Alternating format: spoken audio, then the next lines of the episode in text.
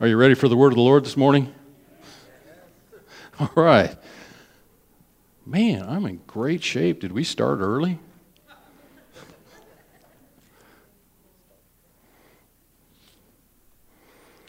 going to be talking about some, some disciples this morning, probably about three or four of them, depending on how much time we have or how long you'll sit there. Seems like we've been cooped up long enough, so you're probably not going to want to just sit here very long, are you? All right, we're going to start with, with chapter 6, Acts chapter 6.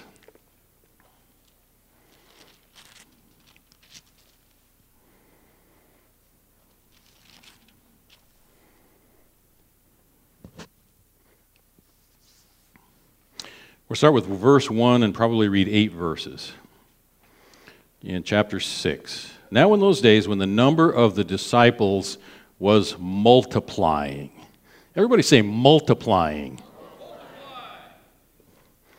There arose a murmuring against the Hebrews by the Hellenists because their widows were neglected in the daily distribution. So we're basically talking about the food bank. The widows were neglected in the food bank by, you know, half of them. They were, they were complaining and murmuring. A bunch of old ladies getting together and complaining. Then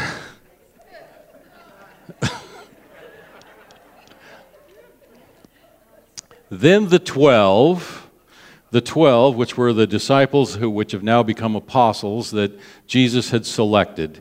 Disciples now become apostles that Jesus had selected. Uh, then the twelve summoned the multitude of the disciples. Man, everybody say disciples with me. What's a disciple? A follower, anyway. I mean, I can have, uh, I've, I've seen on the, on the back of a jacket on somebody that's riding a motorcycle disciples of Satan. I've seen disciples. You can be disciples of more than just Jesus, but we're talking about Jesus' disciples. A follower of Jesus, a follower of someone is disciple. So, summoned the multitude of the disciples and said, It's not desirable that we should leave the word of God and serve tables. So the apostles were knew and were realizing that there was a calling on their life that they were ended up caught up too much in the business and the daily work and and and, and the old ladies complaining, we, we can't deal with this, we need somebody to take care of this. Therefore, brethren, they're speaking to this multitude of disciples that have come together. Therefore, brethren, seek out from among you seven men of good reputation, full of the Holy Spirit, wisdom, whom we may appoint over this business. How many know that in the church there's business that needs to be taken care of? So, yeah, there's, there's a lot of business that needs to be taken care of. It's kind of interesting here. It said that they brought the multitude together, this multitude of disciples, several of them now. So the original 12 disciples were creating disciples, were building, it was multiplying, right? That's what we're reading more and more and more and more and more disciples. So there were more and more issues that needed to be dealt with. So there's some business in the church that needs to be taken care of. So although the disciples met, he says, I want from among you to select seven men of good reputation. Good reputation. That means seven men of integrity. You know, it's really important that we as Christians have a good reputation and maintain our integrity, especially when we want to be used, when, we, when we want to become a disciple. Good reputation. Full of the Holy Spirit, even more important, full of the Holy Spirit. Everybody say with me, full of the Holy Spirit. And That's what everybody wants. And wisdom and wisdom, whom we may appoint over this business. So we can give ourselves continually to prayer and to the ministry of the word. And the saying pleased the whole multitude, and they chose. This is, this is the part that I, I tried to put myself in, in that. It's like they chose. It's like, you guys are going to get to Stephen, a man full of faith in the Holy Spirit, and Philip. And they ended up choosing five others, but these are the two that I want to talk about. They're even the first two mentioned. They chose Stephen, a man full of the Holy, full of faith in the Holy Spirit, and Philip. So obviously, Philip made the qualifications, being a man of integrity, filled with the Holy Spirit and wisdom, right? So these two guys, we, we, we move on down. Um, they set them before, uh, then they set these guys before the apostles. When they had prayed, they laid hands on them. And the word of God spread, and the number of the disciples multiplied now.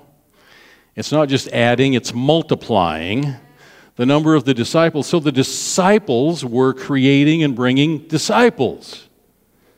Right? Man, somebody say amen or something. Oh, yes. Thank you. We can start preaching then. Disciples multiplied greatly in Jerusalem, and a great many of the priests, priests of the temple, were obedient to the faith. And Stephen, full of faith. What did it say about him? A man full of faith and the Holy Spirit. And Stephen, full of faith and power, did great wonders and signs among the people. So now we're talking about Stephen, who is one of those that's in charge of the food bank, one of the seven in charge of the food bank, doing signs, wonders, and miracles among the people. So, did he have a fairly mundane responsibility in the church? Taking care of the business of the church, which is the distribution of food to the widows. Yet, he had a ministry of signs, wonders, and miracles that he operated in.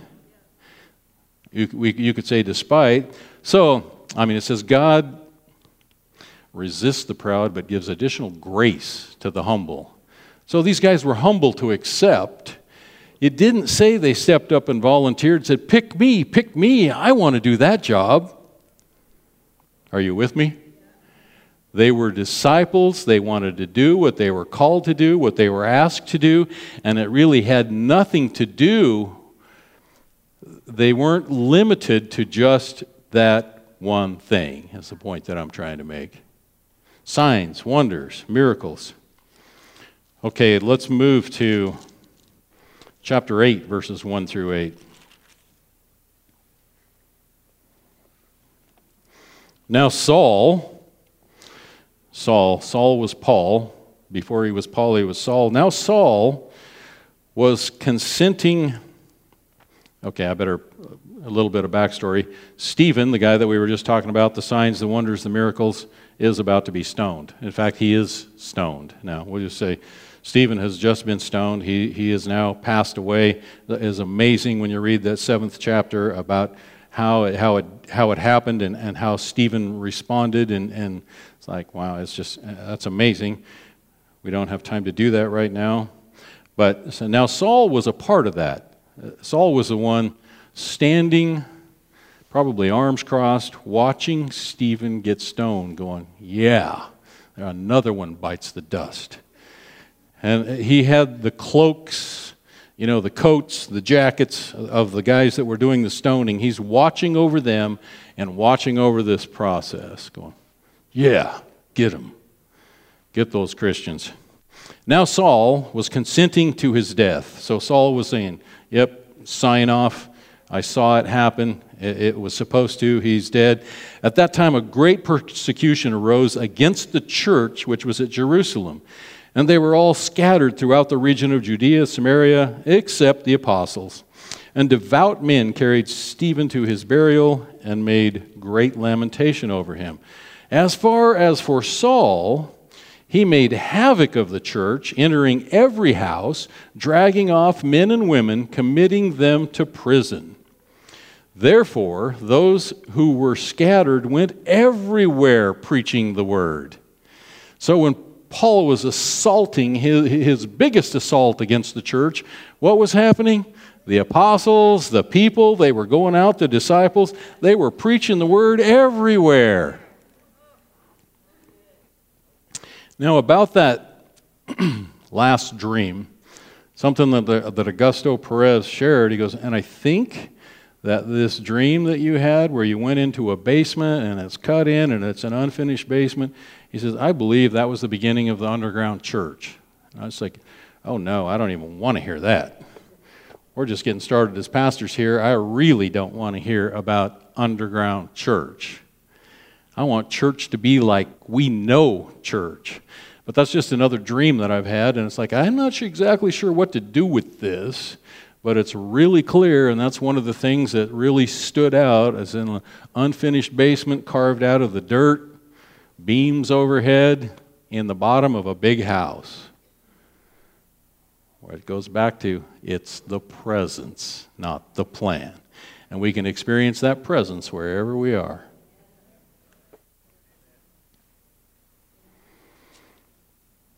Okay.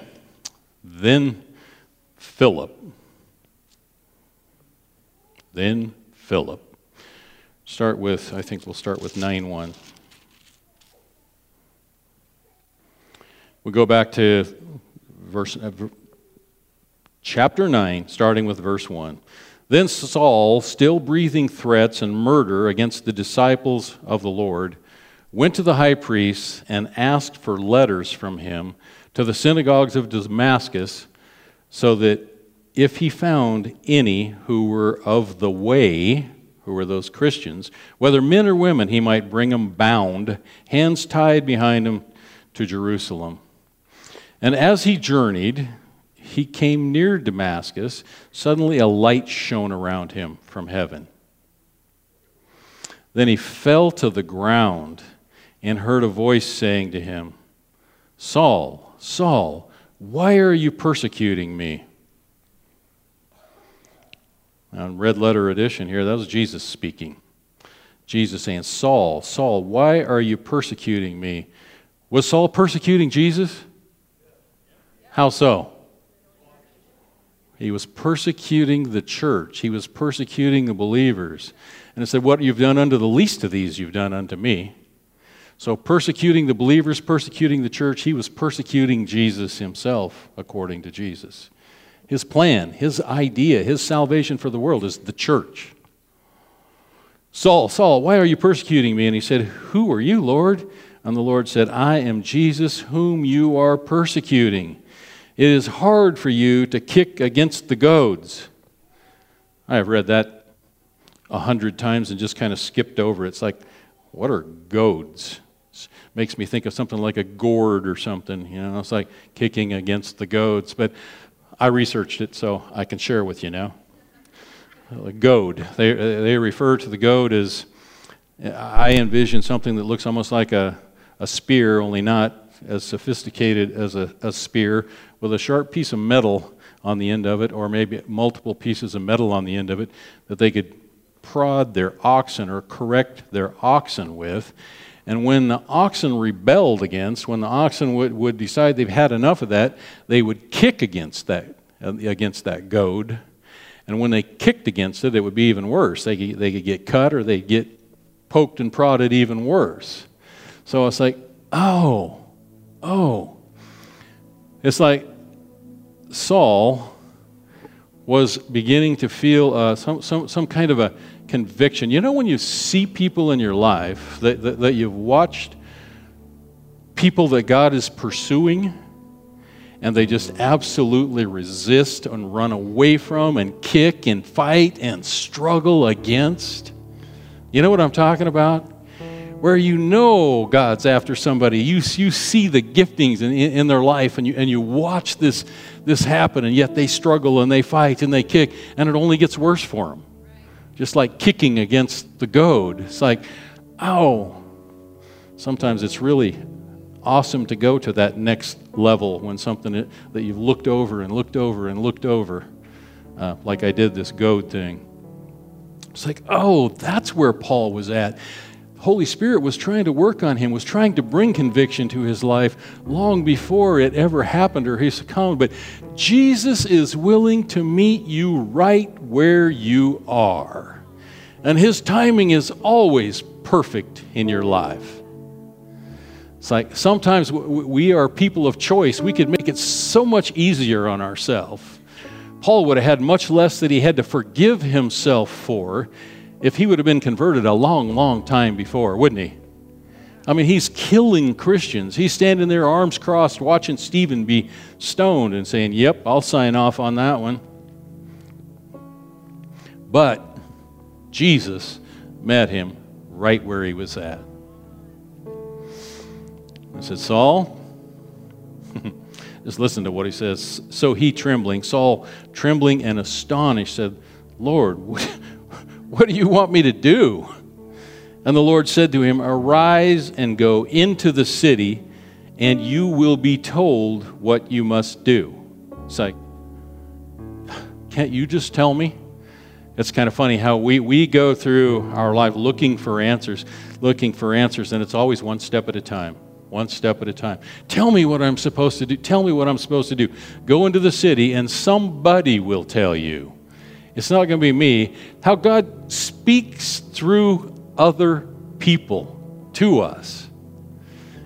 And sometimes the people that He speaks to us through, we would maybe even discount or maybe go, yeah, no, no, not them. God, God's not going to use them to speak into my life. Arise and go into the city, and you will be told what you must do. And the men who journeyed with him stood, stood speechless. Can you imagine being there? Hearing a voice but seeing no one. Then Saul arose from the ground. When his eyes were opened, he saw no one, but they led him by the hand and brought him into Damascus. He was there three days without sight. Man, can you imagine three days without sight? I spent eight days without sight one time, blindfolds on both eyes because I had an, had an eye injury. So I, I know what it's like to be blindfolded completely without sight completely and absolutely dependent on somebody else. When you have to get up and go to the bathroom and, and be walked to the bathroom, okay, turn around, sit. Yeah, it's like that's, that's it's humiliating, it's humbling. And Paul found himself there, being having to have all his needs met. But it said, without sight, and neither ate nor drank. Three days in the dark, blind, didn't eat or drink. It's like, wow, you know, th- th- this is, is Saul's initiation. This is Saul's beginning. How long was Jesus in the tomb? Three days. Three days. In the dark tomb, three days. How long was Saul in darkness? Three days. Didn't eat or drink. It was as if he were dead, to be renewed, to come out, to live a new life. He became a new creation in Christ in three days. Now there was a certain disciple at Damascus, Ananias, and to him the Lord said in a vision, Ananias. And he said, Here I am, Lord. So the Lord said to him, Arise and go to the street called Straight, and inquire at the house of Judas for one called Saul of Tarsus, for behold, he is praying. yeah. In the dark, not much else to do. And in a vision, he's seen a man named Ananias coming in and putting his hand on him so that he might receive his sight. Then Ananias, who is one of these multiple disciples out there now, Ananias answered, Lord, I've heard from many about this man, how much harm he's done to your saints in Jerusalem. And here he has authority from the chief priests to bind all who call on your name. So, Lord, I think you've made a mistake here.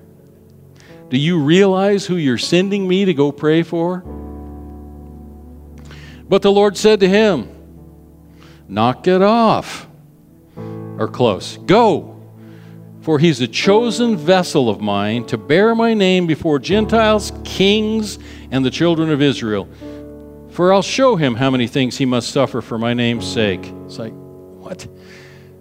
It's like, you're going to show him up front the things that he's going to have to suffer for your name's sake? So he gave Paul a fair warning. And Ananias went his way and entered the house. Laying his hands on him, he said, Brother Paul, the Lord Jesus, who appeared to you on the road as you came, has sent me that you may receive your sight. And be filled with the Holy Spirit. It's like, man, that, that's, that's two parts receiving your sight and being filled with the Holy Spirit, or being filled with the Holy Spirit and receiving your sight, your spiritual sight, your spiritual orders, a whole nother level is coming your way, Paul. Immediately there fell from his eyes something like scales, and he received his sight at once, and he arose and was baptized. Hmm. Immediately he received his sight, he arose and was baptized. I really wanted to, to, to talk about Philip and the eunuch, where where the Holy Spirit directed Philip to run along beside a, a chariot. You know, go, you're going to find a chariot, go to this place, gave him some fairly specific instructions. Philip ran, this is just in, in the eighth chapter. Philip ran, found that chariot, and there was a man, a high up government guy. He was in charge of all of the finances for Queen uh, Candace, Queen of the Ethiopians, in charge of her treasury and he was obedient to the Lord. Another disciple who was one of those managing the food bank. And, and he, he ministered to the, to the guy in the chariot, to the Ethiopian that was in the chariot. He jumped in with him, preached the good news of the gospel to him, converted him, who was a high up, like a second in command, in head of, the head of the treasury for Queen Candace he believed, yes, I believe that Jesus is the Son of God. Now, what keeps me from being baptized? There's some water right over there. They stopped, they baptized him. He, he baptized the man and immediately disappeared. Immediately disappeared. He was translated, he was transferred, he was moved from one place to another. That Ethiopian was another one of those guys that just saw a miracle. It's like, where did he go? Did that, did that really just happen? But he went back to his chariot and joyfully, joyfully went his way. Because the joy of the Lord and the good news of the gospel, meeting, learning, having that, that connection with Jesus filled his heart with joy. So the Ethiopian, high up, high command Ethiopian, was baptized and blessed. Now, Paul was baptized and then he received food. And when he did, he was strengthened. Saul spent a few days with the disciples at Damascus, and immediately, what did he do? He preached the Christ in the synagogues that he is the Son of God. All who heard were amazed and said, Is this not he who destroyed those who called on his name in Jerusalem and has come here for that purpose so that he might bring them bound to the chief priests. So there was still a great deal of fear. It's like they knew the Paul for who he was, not the new creation that he had become. But God put so much favor, so much light into Paul that we still call Saul, but Saul increased all the more in strength, confounded the Jews who dwelt in Damascus, proving that this Jesus is the Christ. Now, we've talked about one, two, three, about four of four, four of the disciples, each one having their part in this. And Paul being, being converted because of the obedience of those that the Lord had spoken to. And the Ethiopian, the, the, the, Ethiopian that was second to the queen, being converted because of Stephen, the one who helped manage the food bank. See, God's calling all of us to be disciples to be activated as disciples. Each one of us to be activated as his disciples. And for us to go and create more disciples. I got a challenge for you. I, I was just, I, was reading and, and, and looking, and it's like, you know what? This is an amazing time that we're in right now. An amazing time. This this COVID thing has created almost a reset. You know, I, I call it a, a, reset, like when you reboot your computer or reboot your phone to, to get a new hard start. It's like we've done a home revival series, what you should be doing and what we can be doing in our homes, that we did five weeks in a row on Wednesday night, Renee and I in our home. And uh, there's just a, lot of things that are changing and probably will continue to change through this reset that we're, that, that we're talking about. But I believe, I believe, what's, what's our part? What's our part? How important it is that you know the Word of God I mean, we can listen to lots and lots of teachers, but you better know the Word. I was just looking, you know, Pentecost Sunday, man, that's just not very far away. Two more Sundays, and we're at Pentecost Sunday, right? Yeah, two more Sundays. Two more Sundays. I was just thinking. I feel like this is something that the Lord really put on my heart for us, a challenge for Valley Church. You know, in, in my Bible right here, but this, you know, this is kind of a study Bible and it has an introduction to each, to, to each book. There's about 344 pages in the New Testament. Everybody's got a Bible. Would you raise your Bible up? Can I just see your Bibles here this morning? Yeah, that's a beautiful sight right there. I did see a few phones and iPad or two, but I, I love the Bible. New King James Version predominantly. 344 pages is what I have in the New Testament. 160 pages will get you from Matthew through Acts.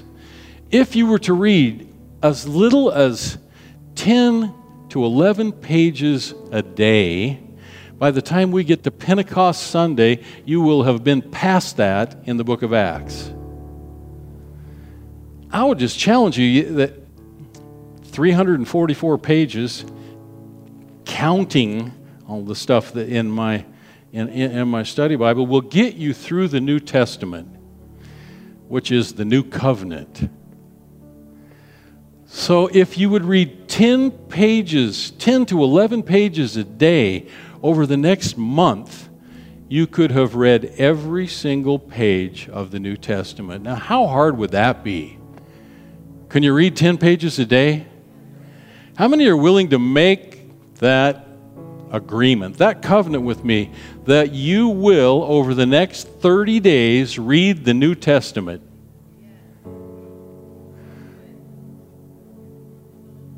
Let's raise our hands again so I can see How many are willing to do that over the next 30 days so we can read the New Testament? Awesome. Awesome. I forgot to take a picture so I could just, you know, you should check. Should, should have done it. Father, I just, uh, let's stand together.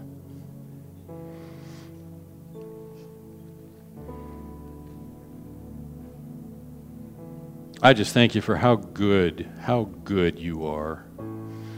I thank you, Father, that, that, that you know each one of us so personally, that you know our hearts the way that you called the first 12 disciples, there wasn't a single one of them that came out of Pharisee University or any, any, any graduate from any uh, that came out with some incredible degree. You saw their heart, you knew the desire of their heart, you knew their capabilities because you saw who they could and would be in the future. And you see that in each one of us this morning. And I just pray that, that, that, you would encourage, that you would stir the hearts of your people, that we will be and do exactly what you want us to do. That we will become disciples that make disciples, and that your disciples will multiply. What the devil meant for evil, you turn for good. And I pray that as you stir the hearts of your people and as they dig into your word and we read through the new covenant, the New Testament of Jesus Christ, that you will enlighten, that you will give us new revelation, enlightenment, and that we will be refreshed, regenerated, and revitalized by your word. I give you thanks, I give you praise, and I speak blessing over each one here this morning. And I say, open your minds, your eyes, your heart, that you will see exactly as you read His Word what He wants for you. I pray that in Jesus' mighty name, and together everybody said, Amen.